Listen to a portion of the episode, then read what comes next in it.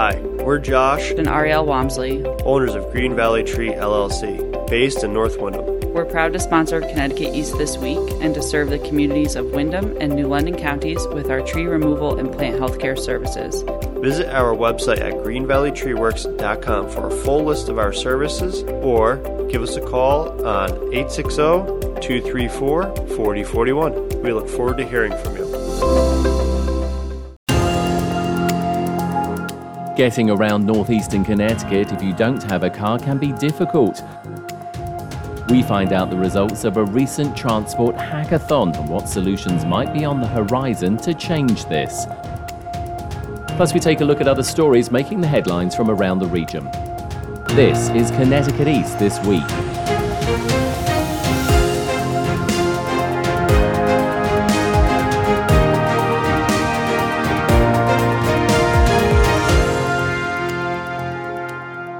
Hello, I'm Brian Scott Smith. It's been said the car is king in the US, and if you don't have one or access to one, getting around can be difficult, especially if you live in a more rural area that doesn't have buses or taxis, or in these modern times, ride sharing services.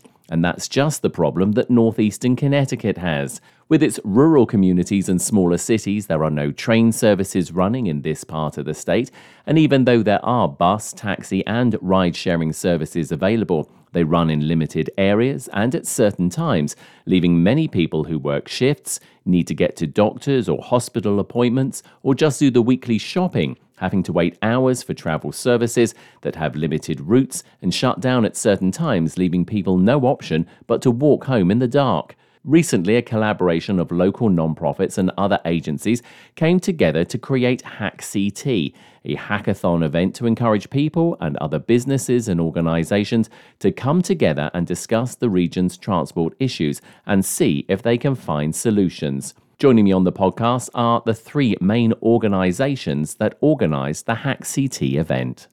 Joining me from three agencies here in northeastern Connecticut is Kathleen Kreider from Access Agency, Kristin Hempel from EastCon, and Alison Hennigan from Generations Family Health Centres. To the three of you, thanks for joining us on the podcast. Before we get into the main meat, as it were, of the topic about this HackCT and the transportation hackathon, perhaps I can just quickly ask all of you to do maybe a quick elevator pitch so people understand, you know, who you are as an agency and what it is you do. Perhaps Kathleen Kreider, you can kick us off. Thank you, Brian. I'd be happy to. My name is Kathleen Kreider. I am the Senior Director of Community Engagement and Resource Management at Access Community Action Agency. And we are the federally funded anti poverty organization that provides services to low income individuals, families, and the communities in the 28 towns that are both Windham and Tolland County. And Kristin, tell us about EastCon. Absolutely. So, EastCon is your local RESC, your regional education service center.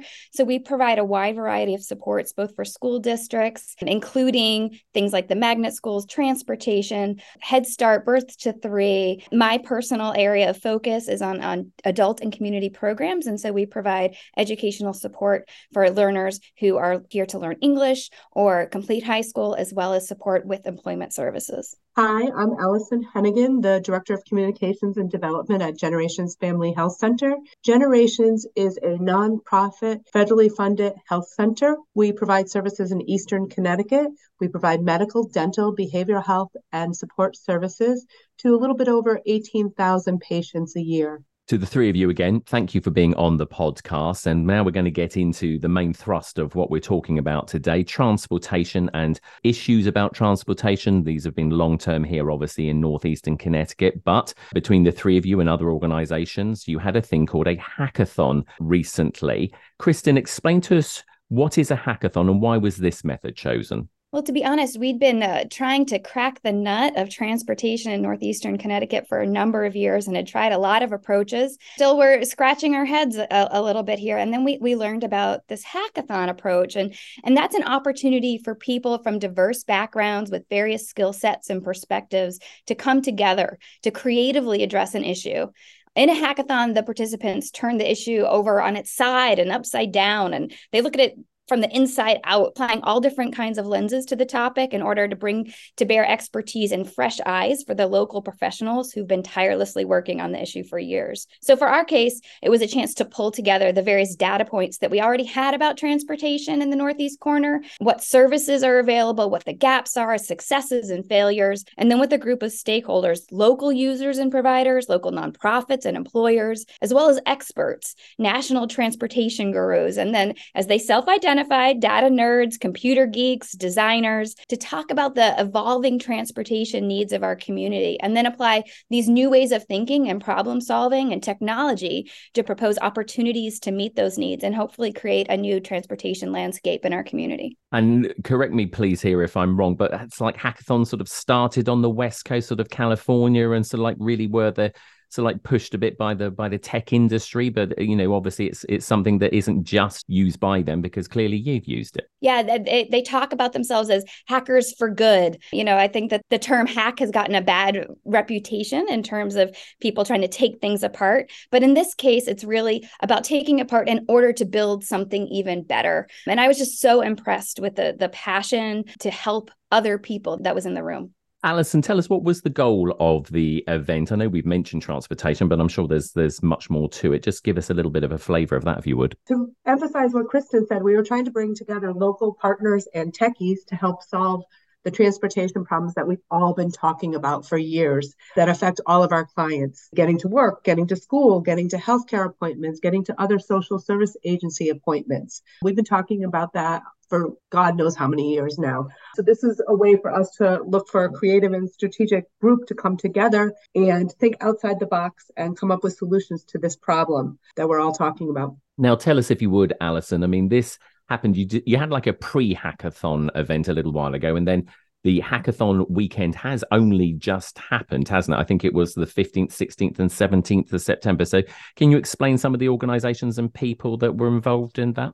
Yes, actually, this whole process began back in 2017 when Generations Family Health Center went after a grant with our partners from the Nonprofit Alliance of Northeast Connecticut, which Kristen and Kathleen's agencies are a part of. And we were thinking small scale. We were wanting to just bring locals in and talk about the issue. Kathleen had heard about what a hackathon was from one of her coworkers, and we jumped on that, wrote this grant. We did focus groups back in 2018 19, and then we were supposed to have a small scale hackathon in March of 2020.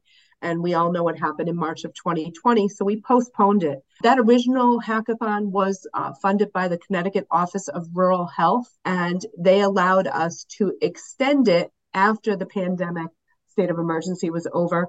And that's when we decided to hold a hackathon summit. And that was back in April of this year. And we brought together all of the local folks, the transportation experts, some funders, some legislators, and we talked about what the issue was. We laid out all the data we had, and we tried to get everybody educated on what a hackathon, a full hackathon would be and get them engaged to participate in the hackathon that was held this past weekend. And I want to emphasize that it was held this past weekend because the 19th was National Hackathon Day. So we wanted to kick off our event and have it occur so that we could announce the results on the 19th. Just before I move on to, to Kristen with the next question, Alison, you mentioned about obviously you you got grant funding. Was this like federal or, or state grant? Can you just give us a little bit of, of detail about that? Because of course these things cost even just to do these types of things. Sure. It was federal dollars that come through the state office of rural health um, and that funded our original focus groups and hackathon summit. And then we were lucky enough to talk to the Connecticut Project another funder that was interested in hackathons and, and helping us solve this problem. And they connected us with a consultant that had done hackathons all over the world. So we connected with her. And then the Connecticut Project said they would fund a full hackathon for us. We're very thankful to the Connecticut Project for funding this and bringing hackathons to the state of Connecticut. And you did ask me about the audience that was there at the hackathon this weekend. We not only had nonprofit representatives, we also had local transit experts, legislators, funders, and then the techies that Kristen mentioned. And we had some pretty big names from the techie industry. All these folks are in it for the common good. So we had GitHub and we had actually the transportation planner for the next World Cup which is going to take place in 2026 in Kansas City. He came out and offered his expertise and acted as a mentor at our event. And then we had other data nerds and other folks that do hackathons all over the country on different topics. It's a good cross section of not only people, but expertise. And, you know, as you were saying, obviously local as well as national, which uh, clearly I'm sure was really beneficial. Kristen, getting back to you, you know, were there any surprises or aha moments that came up during obviously this event that just happened? And if so, can you just talk us through some of those? Absolutely. I, I think one of the things that really hit me hard was just how many people outside of our quiet corner really and truly care about our struggles and they're willing to work all weekend. Uh, you know, they, they started at eight in the morning and they were still posting on Discord at 2 a.m. They really wanted to help us. And some of these people included past residents from our area that had heard about this event through the different social media sources or blog posts, and they wanted to come home to help their communities. And that was really inspiring for me,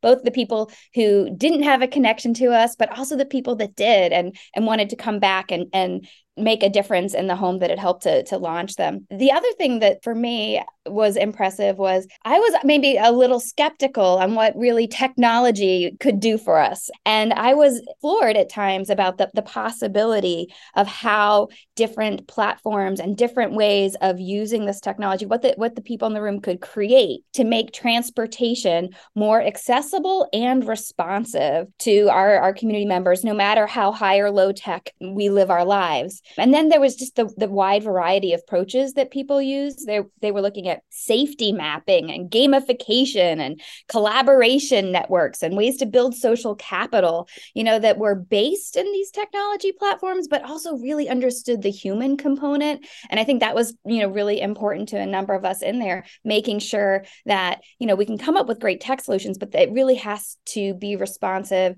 and reflect our community culture here and, and the people in it. So it, just throughout the weekend, there was a vast sharing of resources, these larger national networks and pilots and funding sources. And everyone was just so unselfish and generous in, in their knowledge and in the tools that they had. I really came out of it feeling deeply that this isn't, that while this isn't something that we can resolve with just one approach and that it is going to need a multi pronged and systemic response.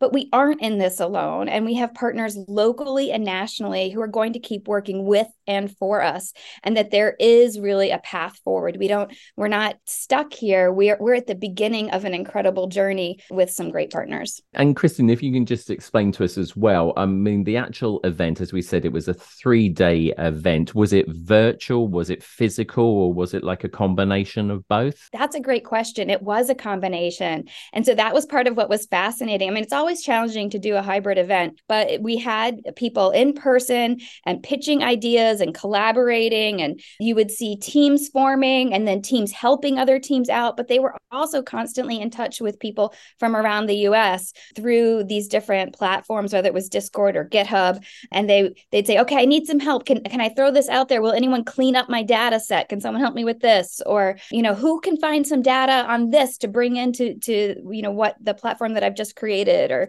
the app that i'm working on and everyone you know people out there in the the universe would jump in and say i got that i'll get back to you in an hour or you know let's let's keep going back and forth you know just it really seemed like the some of the the boundaries that we we seem to feel between us and others they really weren't there it was everybody sleeves rolled up working on it together kathleen you know did the event meet its expectation of finding solutions solutions to this problem of transportation? And and if so, you know, can you explain in in, in what ways? Oh, Brian, to speak about expectations, I think that much of what Kristen has just shared really addresses this concept of expectations, right? So if I think about the expectations that Kristen and Allison and I established back in 2017 for ourselves, for funding that we might go after, for the Nonprofit Alliance of Northeastern Connecticut, and for what it means to solve the problem of transportation.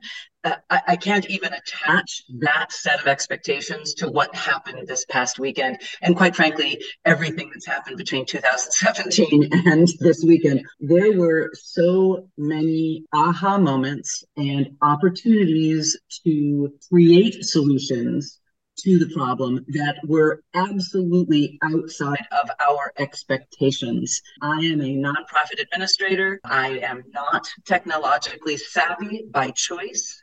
There was a different language spoken the entire weekend. I had no idea what GitHub was, and we had the CEO and the COO of this incredible open source platform in our midst. They were at EastCon this weekend. So when we talk about expectations of the actual hackathon, I think that this was sort of mind blowing, to be quite frank. And then when I talk about the expectations of finding solutions to the problem, it's also somewhat mind blowing. And so the answer simply is yeah, there were some solutions. There were some really amazing solutions. There were six solutions that were attached to the six challenges that we had created. And these six challenges, I'm going to say, essentially fell into two categories. One of them being very technologically based, and then the other being, my words, boots on the ground, local solutions. And four of them were app based, technology based, and two of them were boots on the ground based. The app based solutions, while not not things that I immediately relate to, were actually super actionable. All four of them had components that could be pulled together into a single application that is wildly user friendly, collects data, connects to dispatchers and transit professionals, is available to municipalities and funders so that we can talk about the landscape, no pun intended, of transportation in the Northeast region. We can talk about how transportation is utilized from a data driven perspective, and we can connect riders, users, to transportation, both at large scale, so buses, trains, but also super, super local solutions which is the second group, the second expectation outcome solution outcome, which is the boots on the ground. So the last mile solution was one of our challenges, and uh, we had uh, a runner up come in with real actionable last mile solutions that attaches back, whether they knew it or not, to the app based solutions that came out. So we are really looking forward to being able to dive into these two solutions that surface to the top and figure out what our next steps are. Can you share any of that with us, or is that so like a little bit top secret at the moment, and something that obviously needs to be, you know, still you know talk through with uh, with whoever the the organisations are that will be involved in that? Yeah, so not top secret, but definitely still complicated. One of the things that happened right after the hackathon is that we had a, a, very quick post notes meeting with our hack team. And I won't speak for Allison or Kristen, but boy, oh boy, I came away from that spinning with next steps. So clearly, some next steps are going to involve the people in our world who are technologically savvy and who understand how to build technology based applications for usage in the practical world. Now, we were given a terrific start by the folks at the hackathon, like uh, Krista and Allison said, self identified geeks and nerds for whom their day jobs are programming and coding and application and design of, of software. So these guys have given us a tremendous launch into next steps. And then the last mile solution that is much more boots on the ground. One of the lovely things about the people who put together that solution is that they were, in fact, people, save for one, who are in our community. So we had uh, people who are transportation experts and who already are providing transportation in the community come up with this. We had people who have access to funding and to software design in this.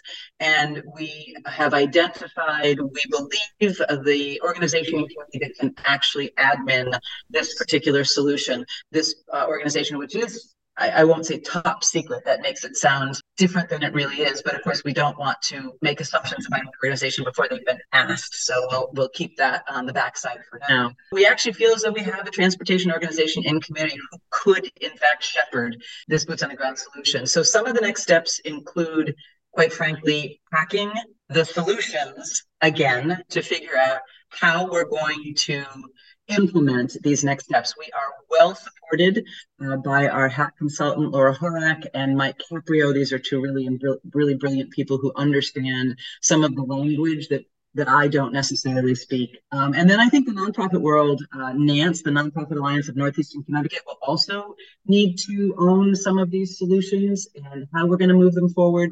And I know for a fact that Allison, Kristen, and Kathleen, myself, our sleeves are still ro- rolled up. We are not done. We know that what happens next uh, is also ours to work on.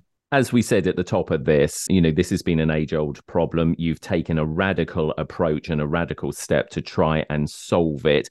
But of course, the final question is simply this when do you hope to have some of these solutions actually happening? Because time is of the essence. Can't solve these problems overnight, but what's your timeline to at least try to get some of these things going? Well, I think that it's certainly in the next, in the short term, and by that I mean the next couple of weeks, the hack team will meet to do a deeper dive into the solutions themselves and maybe actually try to attach some tasks to people. So, who will do this and who will do this? Who will they do that by? We also need to remember to reach out to the Connecticut Project.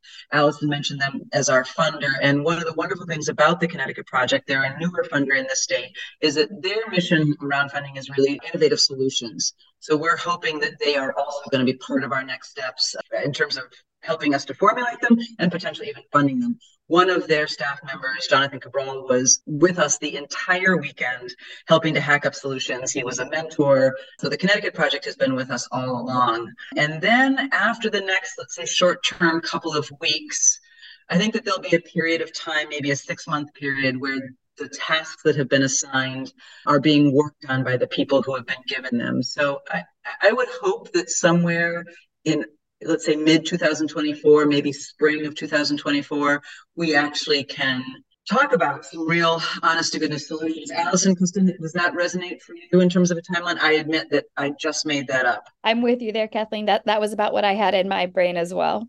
Exactly. We're all on the same page, I believe. And I think our hackers are on the same page as well. My phone has been blowing up over the past three days with them coming up with even more ideas to fully implement some of these projects. So I think they'd like us to move the timeline along as well.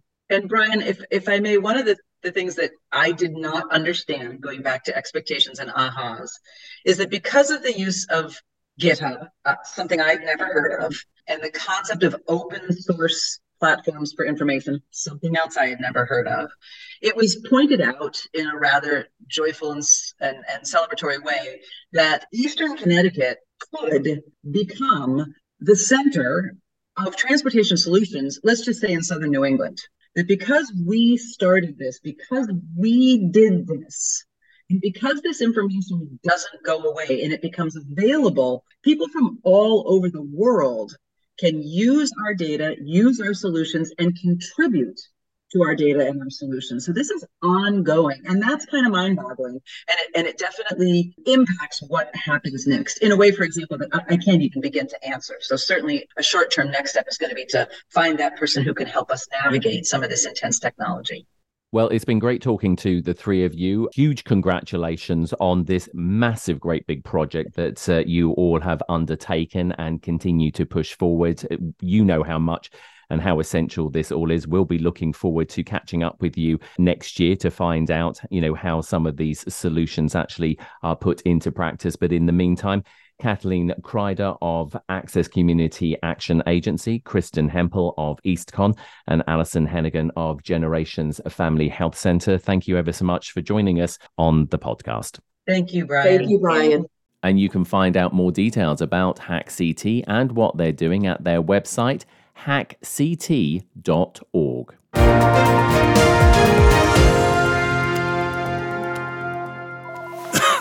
Hello? Man, where are you? I thought you were coming. I can't. I'm in bed with the flu. the flu? Whoa, whoa, whoa. Grandma's about to crowd surf. Man, I'll call you back.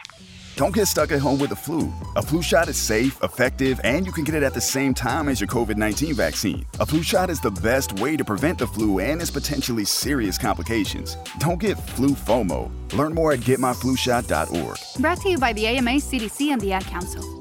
It's hurricane season, and your trees can be damaged by high winds. Green Valley Tree has you covered with our emergency tree service outside of our regular business hours. We offer emergency tree service by bucket, crane, and climbing for residential, commercial, and even municipalities across eastern Connecticut. From full tree removals, uprooted or broken trees, to broken, hung up, or fractured tree limbs. Call our emergency hotline on 860 966 5710 or visit our website at greenvalleytreeworks.com. Time now for a look at other stories making the headlines this week. Governor Lamont and the state's comptroller Sean Scanlon unveiled a new free drug discount card program recently that will help every resident in the state get cheaper prescription drugs starting October 2nd. The new card is called ArrayRx and is available online for people's smartphones and will be accepted by 98% of the state's pharmacies, and Scanlon says has many benefits. Right now, based on what's happening in the three states that so far have started to do the ArrayRx program that we are joining as the fourth state, the average person is seeing an 80% savings on the generic drugs that they use and 20% savings on the brand name drugs that they use. That is obviously significant savings at a time when the cost of drugs are skyrocketing for the average person. The new discount card is part of wider legislation signed into law by Governor Lamont this year called the Public Act 23171, an act protecting patients and prohibiting unnecessary healthcare costs. Governor Lamont helped launch the new card and said it's just the beginning as he looks to bring on other states to the program. We're a small state, just like there's small businesses. I'm trying to work with other states right now, meeting with them, seeing that if I can get them to join on this uh, discount card with us, uh, help them uh, join in what we're doing in terms of uh, negotiating Medicare prices. We are so much more impactful when we work together, and uh, we're making a start. Connecticut has become the fourth state to sign up with ArrayRx. Other states include Nevada, Oregon, and Washington. The new discount card cannot be used in conjunction with someone's health insurance and is aimed at those with high policy deductibles, those who are uninsured or undocumented, and seniors on Medicare. Residents in Connecticut can apply for the new discount card by going to the website arrayrx.com. That's A R R A Y R X card.com. The City of New London is set to replace lead water lines at residents' houses throughout the city at a cost of $36 million. Joe Lanzafame is the Director of Public Utilities for New London and says the reason they're doing this is for public health. EPA has now issued guidance on what is, is coming in the future. We believe that where it's headed is all lead service lines will ultimately need to be removed. City wants to be proactive in that process, and uh, we're trying to stay ahead of the curve and, and actually remove all the lead service lines before it becomes an issue. The city has identified over 3,000 properties that have lead service lines and says the replacement program will be done in phases and could take up to three years to complete. Lanzafame says people don't have to have their pipes replaced, but it could have a negative effect not only on their future health, but when they come to sell their houses. So there's no requirement that citizens participate in the program. However, there will be a public facing website in the future that will indicate what the service line material is at your location. So it would be a good idea to remove it now if you could. It would be best to do it now. The cost to homeowners to have their lead pipes replaced is free, and the money for the project is coming from a mixture of federal ARPA funds and state bonded loans. The EPA has estimated there are between 6 to 10 million lead service lines in the nation, and particles from these pipes pose a significant health risk. And in the day this week, hundreds of revved up union members from across the East Coast gathered near the Gateway Terminal entrance of State Pier in New London to protest what they claim is an effort to prevent members from working key offshore wind jobs at the pier here and across the globe. International Longshoremen's Association members were joined by dock workers from several brother organizations. ILA officials said they've been at loggerheads with Ørsted, the Danish offshore wind company, working to create massive wind farms over who should be operating specialized crane and cargo transporting equipment to move massive turbine components along pier staging areas. Ørsted officials framed the dispute as one between two unions. That's all from us for this edition. Do send us your questions and story ideas to the show via our website at connecticut-east.com or Facebook or Twitter at Connecticut East and on Instagram at Connecticut East this week. And you can listen to the show again on our social platforms on demand and by asking your smart speaker to play Connecticut East This Week podcast. And please like, follow, and share on your social media too. I'm Brian Scott Smith. Thank you for listening.